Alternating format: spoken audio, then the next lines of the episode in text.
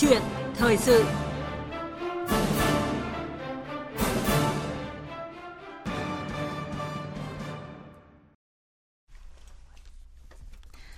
Thưa quý vị, hôm nay 17 tháng 10 là ngày quốc tế xóa nghèo. Đây cũng là ngày mở đầu cho tháng cao điểm hành động vì người nghèo ở nước ta.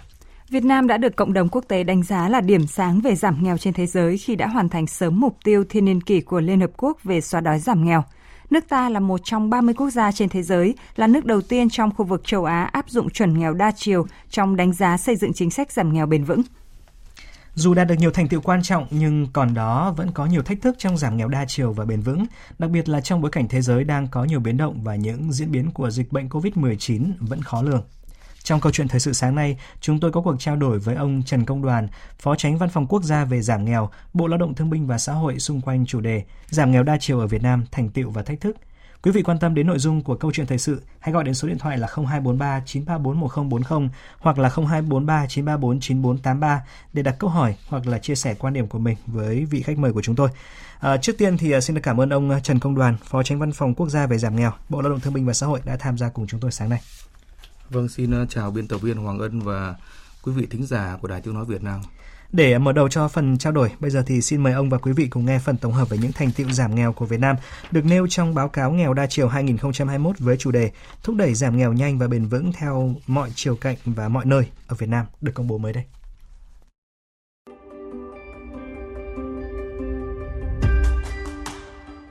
Tỷ lệ hộ nghèo ở nước ta không phân biệt phương pháp đo lường đã giảm trong giai đoạn từ năm 2012 đến năm 2020.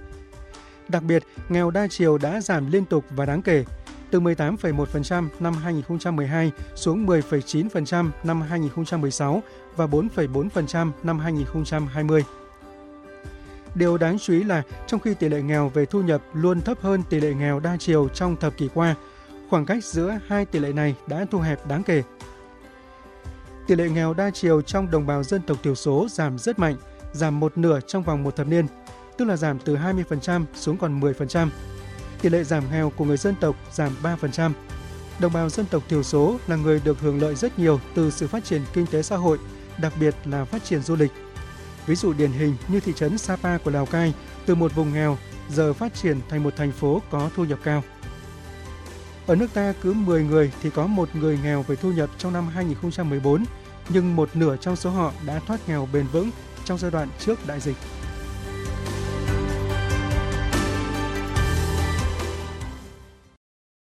Vâng ạ, thưa ông ờ, Trần Công Đoàn, theo ông đâu là các nguyên nhân dẫn đến những cái thành tựu mà chúng ta vừa nêu ạ?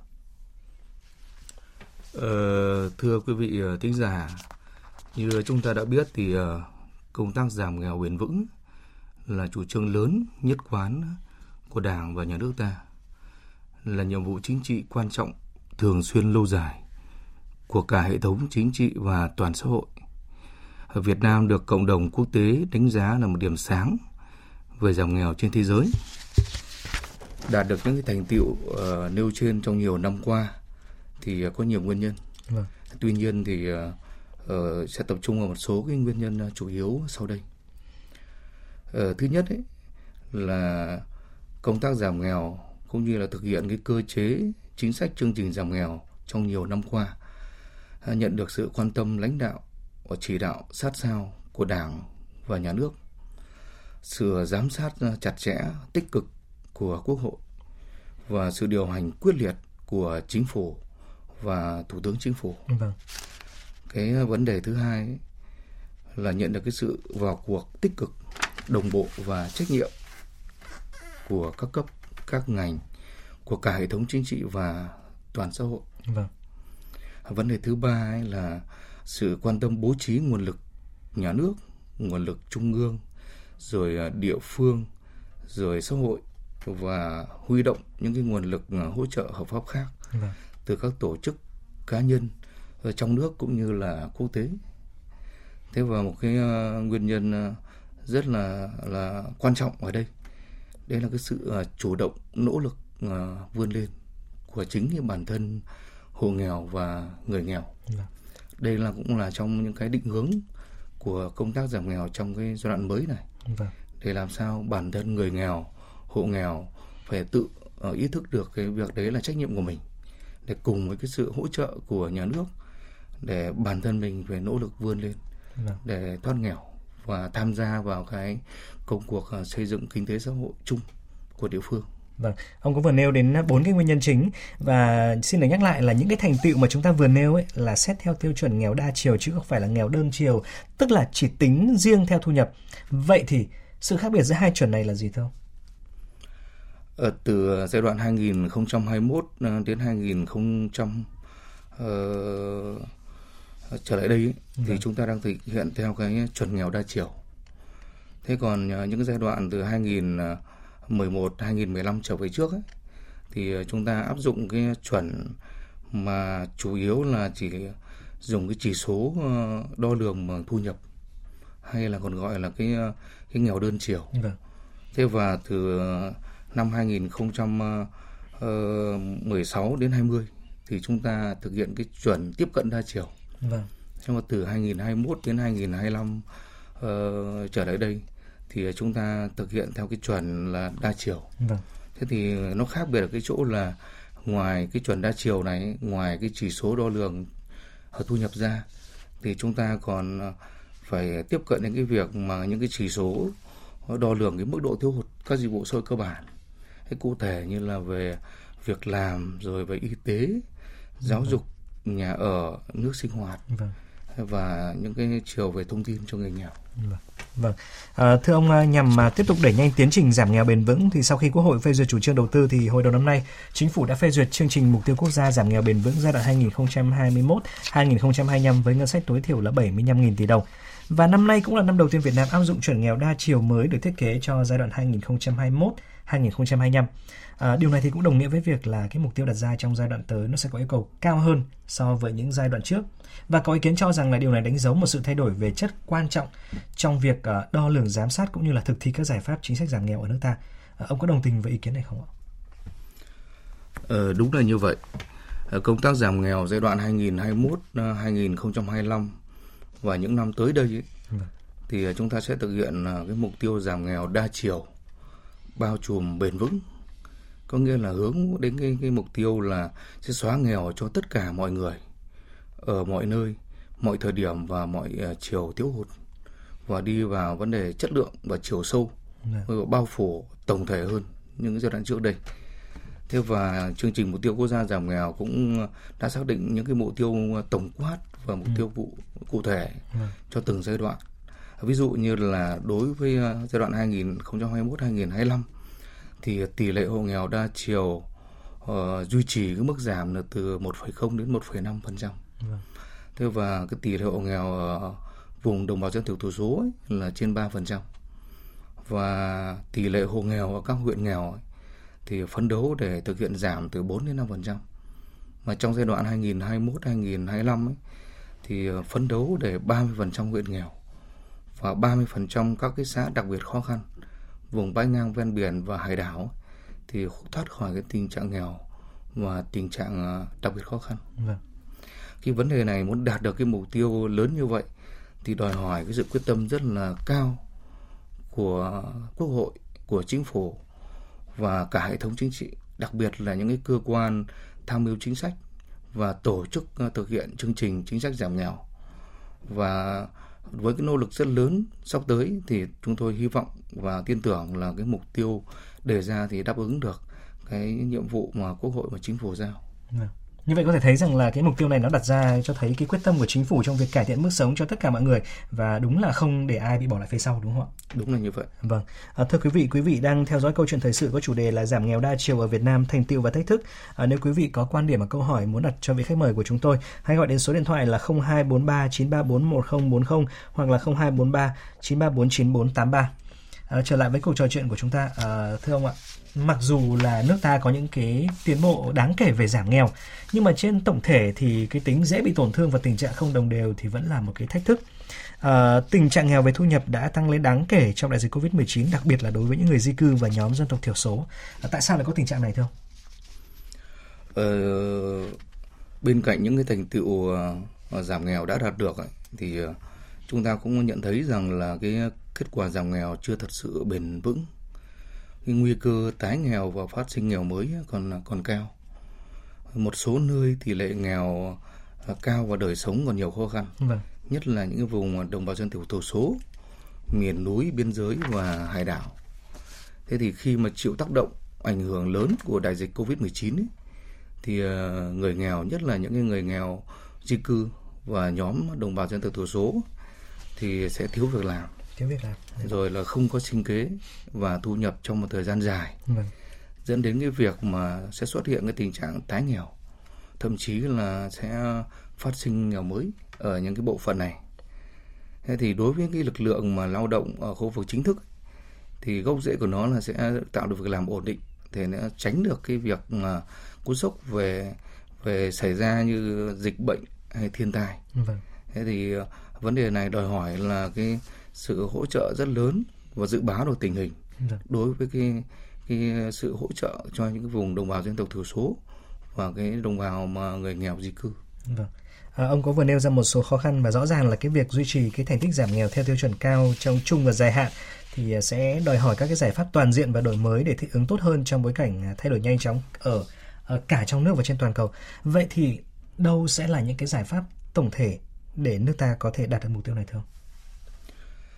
Trong à, trung hạn và dài hạn ấy, thì việc duy trì cái thành tích giảm nghèo bền vững vâng. cũng như là để thích ứng với những cái biến đổi trong nước cũng như là quốc tế thì có nhiều cái giải pháp. Tuy nhiên thì chúng ta sẽ nên tập trung vào mấy cái, cái trụ cột chính như này. Vâng.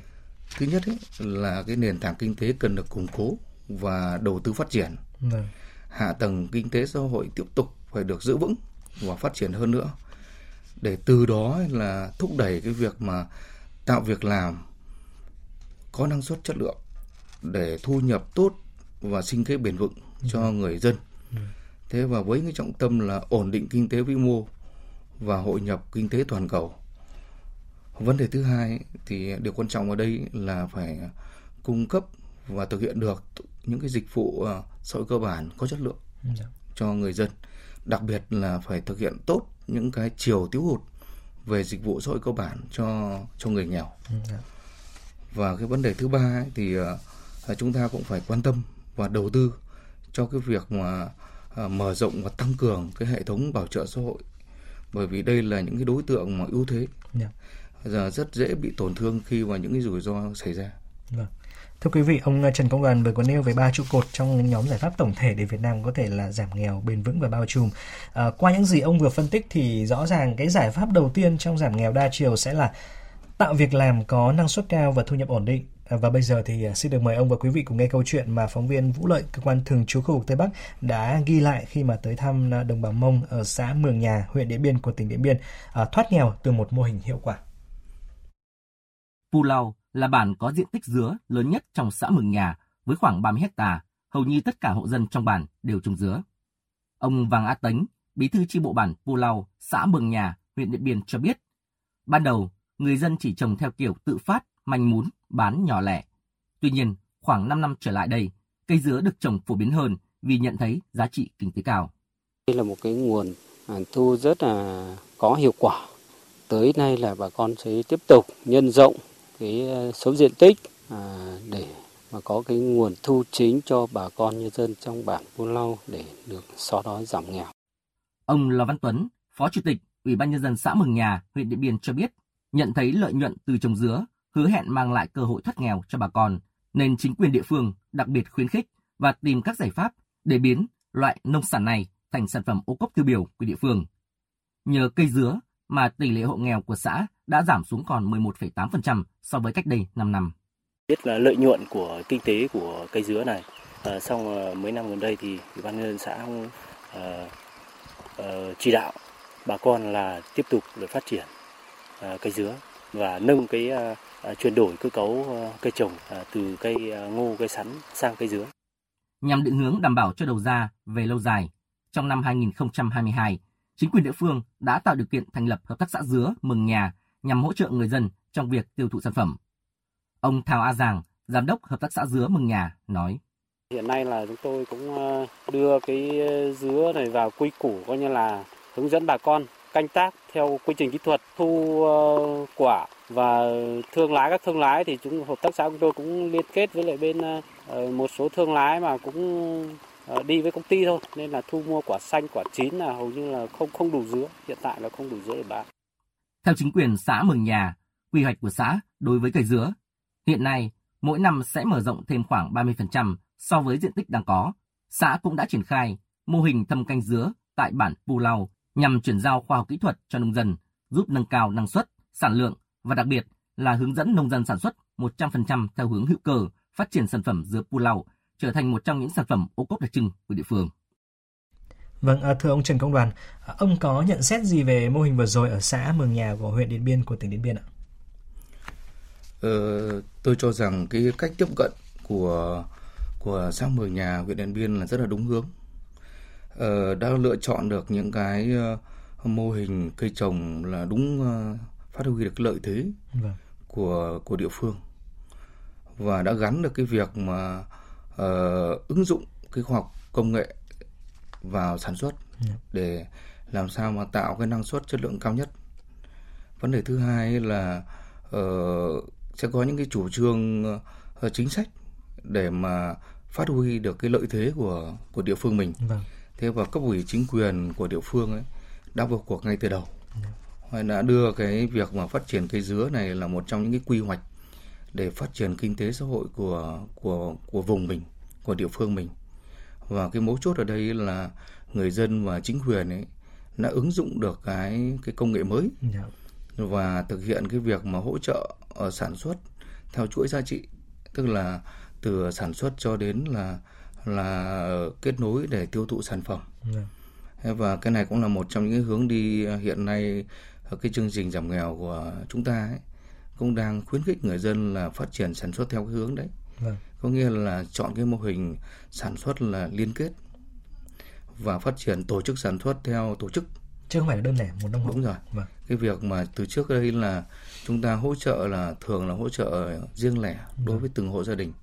Nhưng hiện nay là với cái cái tình hình mới đòi hỏi mới vâng. và cái sự hỗ trợ có hiệu quả thì chúng ta tập trung cái hỗ trợ theo cái hướng là uh, mô hình sản xuất theo hướng tổ chức sản xuất ví dụ như doanh nghiệp hợp tác đấy, và hợp tác xã và lựa chọn những cái sản phẩm thế mạnh và phát triển theo cái hình thức ô cốp đây là một trong những cái uh, hướng đi và hiện nay đang được đánh giá là phù hợp và hiệu quả vâng. và cũng đang được uh, nghiên cứu phổ biến nhân rộng ra rất nhiều nơi uh, trên toàn quốc. Vâng, như vậy cái mô hình ở Mường Nhà là rất tốt. Ờ, rất tốt và rất hiệu quả vâng. và đi đúng hướng. Dạ vâng. À, thưa ông, như vậy chúng ta hiểu rằng là trong thời gian tới thay vì chúng ta sẽ hướng đến hỗ trợ hộ gia đình cá nhân đơn lẻ thì uh, lần này chúng ta sẽ hướng tới phát triển những cái mô hình dự án cho người dân. À, nguồn lực để hỗ trợ trực tiếp thì sẽ giảm để tập trung đầu tư hỗ trợ cho phát triển vùng, phát triển kinh tế xã hội à, để làm sao mà cái điều kiện phát triển sản xuất nó trở nên bền vững hơn đúng không ạ? Ờ, đúng là như vậy Ờ, trong uh, những cái cơ chế chính sách và chương trình giảm nghèo hiện nay ấy, thì đang uh, thực hiện theo cái đổi mới phương thức hỗ trợ cho người nghèo yeah. Dạ. theo cái hướng là chuyển mạnh cái việc mà uh, tôi vừa nói ấy, là hỗ trợ riêng lẻ uh, trực tiếp cho từng hộ gia đình và từ trước đến nay ta đang làm thì hiện nay là sẽ chuyển mạnh sang cái hỗ trợ mang tính là tập trung theo mô hình tổ chức sản xuất yeah. Vâng. à, ví dụ như là tổ chức theo hình thức uh, hợp tác xã, tổ hợp tác, rồi là cộng đồng dân cư, và lớn hơn nữa là ờ, doanh nghiệp.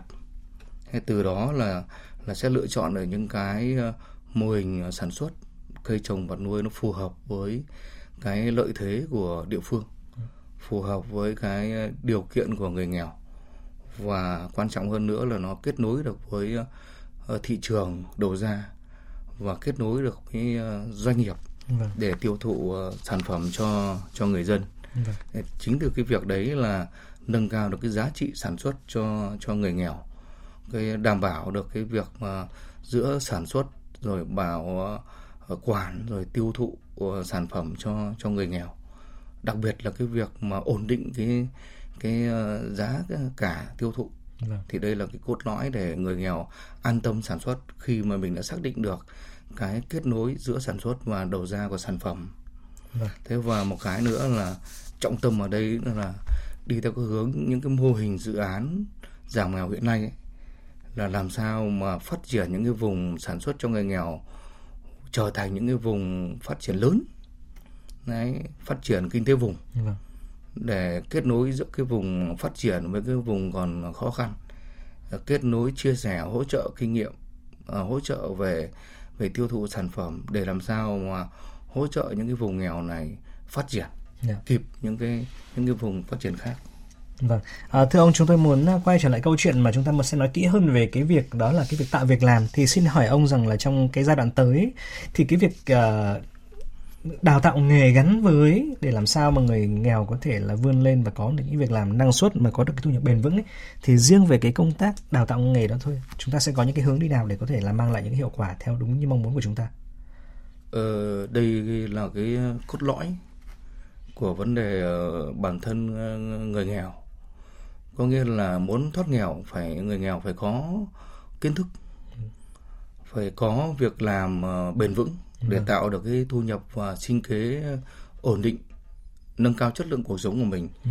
và từ đó là cái có cái giá trị thặng dư vâng. để phát triển kinh tế thế thì quan điểm hiện nay là uh, muốn hướng vào cái việc mà phát huy cái tính chủ động của người nghèo thì chính là cái việc mà trang bị cho người nghèo một cái uh, kiến thức một cái kỹ năng nghề vâng. và cái việc mà đào tạo nghề phải gắn với cái việc uh, tạo việc làm yeah. Dạ. tạo việc làm thì qua nhiều cái kênh có thể là là kết nối với doanh nghiệp có thể là đi uh, lao động ở nước ngoài theo hợp đồng và cũng có thể là bản thân người nghèo sẽ tự vươn lên bằng chính cái kiến thức đấy yeah. Dạ. trên cái chính mảnh đất của quê hương mình thì khi họ đã có kiến thức rồi thì họ sẽ sẽ chuyển đổi và áp dụng cái kiến thức đấy vào sản xuất cụ thể trên quê hương mình thế thì cái điểm mới của chương trình giảm nghèo ở giai đoạn này ấy, là đào tạo nghề nhưng mà phải gắn liền với cái cái tạo việc làm cho người nghèo vâng. thế thì cái việc tạo việc làm cho người nghèo ở đây và và đào tạo nghề ở đây phải gắn liền với cái nhu cầu của thị trường lao động và phải phù hợp với cái điều kiện khả năng của người nghèo vâng. để làm sao mà cái việc mà đào tạo nghề gắn với giải quyết việc làm nó phải đi vào cuộc sống. Và nó phải tạo ra cái thu nhập cái sinh kế ổn định và bền vững cho cho người nghèo. Vâng. Gần như ta hiểu rằng nó sẽ phải mang lại hiệu quả tức thời luôn chứ không phải là bởi vì đào tạo xong lại không thể nào mà gắn vào thực tế đúng không ạ? Đúng là như vậy. Ờ, để rút kinh nghiệm mà những cái giai đoạn trước đây ấy, có những cái thời điểm mà có đâu đó là là đào tạo nghề mà chưa gắn liền với cái cái việc làm mà trực tiếp và à. tạo ra sinh kế và thu nhập trực tiếp dạ. thì uh, hiện nay chúng ta đi theo cái hướng là uh, đào tạo nghề phải gắn liền với cái việc mà tạo việc làm tạo thu nhập và tạo sinh kế cho người nghèo trực tiếp dạ. trước mắt và kể cả những cái chiến lược lâu dài. Vâng. À, thưa ông cùng với cái việc là tạo việc làm và sinh kế thì điều quan trọng nữa đó là phải cung cấp cho mọi người các cái dịch vụ xã hội chất lượng cao và hệ thống bảo trợ xã hội của Việt Nam thì cần được mở rộng và tăng cường để đảm bảo mục tiêu giảm nghèo đa chiều. À, tại sao hai cái yếu tố này lại quan trọng đến thế ạ thưa ông? Ờ, có thể nói là cái việc mà uh, tạo việc làm dạy nghề và mở rộng cái hệ thống bảo trợ xã hội là những cái trụ cột chính hiện nay ấy, là thứ nhất là nó phù hợp với những cái uh, chủ trương định hướng về công tác giảm nghèo của Đảng nhà nước ta trong thời gian tới, yeah. Dạ. cũng như là trong thời điểm hiện nay. Vâng. Thế và thứ hai là nó đáp ứng được cái yêu cầu thực tiễn của người dân, nhất là người nghèo và các cái đối tượng bảo trợ xã hội trong cái tình hình hiện nay. Và vấn đề thứ ba cũng rất là mấu chốt, đấy là nó sẽ bảo đảm thực hiện được cái cái cái mục tiêu giảm nghèo một cách đa chiều bao trùm và bền vững mà chúng ta đã đề ra khi mà xây dựng những cái chương trình chính sách về giảm nghèo. Vâng. À, thưa ông khi mà thay đổi cách giảm nghèo thì cũng đặt ra một vấn đề đó chính là đổi mới việc truyền thông nhân rộng sáng kiến giảm nghèo và khơi dậy ý chí vươn lên thoát nghèo tái nghèo của người dân. Sẽ ông có thể nói rõ hơn về nội dung này? có thể nói là công tác truyền thông ờ, về giảm nghèo yeah. Dạ. thì đã được uh, uh, chúng ta quan tâm và đẩy mạnh rất nhiều năm qua thế và trên thực tế là đã cho thấy là cái công tác truyền thông ờ, về giảm nghèo đã thu được những kết quả rất quan trọng góp phần ờ, rất lớn vào trong cái việc mà thực hiện thành công cái cái ờ, chính sách và chương trình giảm nghèo. Yeah. Thế thì đặc biệt là trong cái việc mà giảm nghèo nói chung và và truyền thông về những cái sáng kiến giảm nghèo nói riêng để khơi dậy cái tính chủ động tự vươn lên thoát nghèo của người nghèo và hộ nghèo thì trong chương trình mục tiêu quốc gia giảm nghèo giai đoạn 2021 2025 ấy dạ. thì cũng đã có hẳn một cái dự án riêng về truyền thông và giảm nghèo về thông tin. Dạ. Thì Bộ Lao động Thương binh và Xã hội cũng đã ban hành một cái kế hoạch tổng thể dạ. về cái chiến lược uh, truyền thông giảm nghèo cho cả giai đoạn và trên cơ sở đấy thì uh, có cái nhiệm vụ cụ thể cho các bộ ngành và địa phương trong cái việc mà thực hiện cái công tác uh, truyền thông về về giảm nghèo. Thế và trong cái công tác truyền thông về giảm nghèo ấy, thì chúng tôi nhấn mạnh cái việc mà uh, truyền thông thông tin những cái chủ trương chính sách những định hướng mới của đảng nhà nước về cái công tác giảm nghèo rồi là truyền thông về những cái gương điển hình tiêu biểu những cái sáng kiến về công tác giảm nghèo, giảm nghèo. để cho nhiều nơi uh, có thể chia sẻ rồi học tập rồi nhân rộng làm theo vâng. và không những cái giảm nghèo truyền thông về trong nước mà trong nhiều năm qua thì chúng ta cũng đã hợp tác phối hợp với uh, các tổ chức NGO rồi chương trình phát triển Liên Hợp Quốc tại Việt Nam yeah. Cũng đã làm rất tích cực trong cái việc truyền thông về giảm nghèo và cũng đã chia sẻ, kết nối và biểu dương được rất nhiều những cái tấm gương điển hình về công tác giảm nghèo. Đây là những cái những cái mô hình rất tốt trong cái việc mà nhân rộng những cái kiến thức cũng như là những cái biểu dương tôn vinh những tấm gương mà giảm nghèo để từ đó là chúng ta khuyến khích phát triển và nhân rộng cái công tác giảm nghèo hiệu quả hơn và tốt hơn trong thời gian tới. Vâng, à, xin được cảm ơn ông Trần Công Đoàn, Phó Tránh Văn phòng Quốc gia về giảm nghèo, Bộ Lao động Thương binh và Xã hội đã tham gia cùng chúng tôi sáng nay. Thưa quý vị, mặc dù thành tựu về giảm nghèo đa chiều của Việt Nam là rất ấn tượng, nhưng mà việc duy trì thành tích này trong chung và dài hạn sẽ đòi hỏi các giải pháp toàn diện và đổi mới sáng tạo để thích ứng tốt hơn với bối cảnh thay đổi nhanh chóng trong nước và toàn cầu. Việc thực hiện có hiệu quả các biện pháp này kết hợp với động lực và sự năng động của người dân Việt Nam sẽ đưa đất nước đi đúng hướng để đạt được các mục tiêu phát triển đầy tham vọng, bao gồm giảm nghèo ở mọi chiều cạnh và ở mọi nơi. Thời lượng ờ, dành cho câu chuyện thời sự sáng nay đến đây đã hết. Cảm ơn quý vị đã quan tâm theo dõi. Và xin được thông tin thêm, chương trình Cả nước chung tay vì người nghèo năm 2022 sẽ diễn ra vào lúc 20 giờ 10 phút tối nay tại Cung Văn hóa Lao động Hữu nghị Việt Xô Hà Nội. Trước đó thì từ 14 giờ đến 17 giờ cùng ngày tại đây sẽ diễn ra chương trình tiếp nhận các doanh nghiệp tổ chức cá nhân trao tiền ủng hộ Quỹ vì người nghèo Trung ương và an sinh xã hội. Đài Tiếng nói Việt Nam sẽ thông thuật trực tiếp chương trình Cả nước chung tay vì người nghèo từ 20 giờ 5 phút trên sóng kênh Thời sự VOV1. Mời quý vị và các bạn chú ý đón nghe.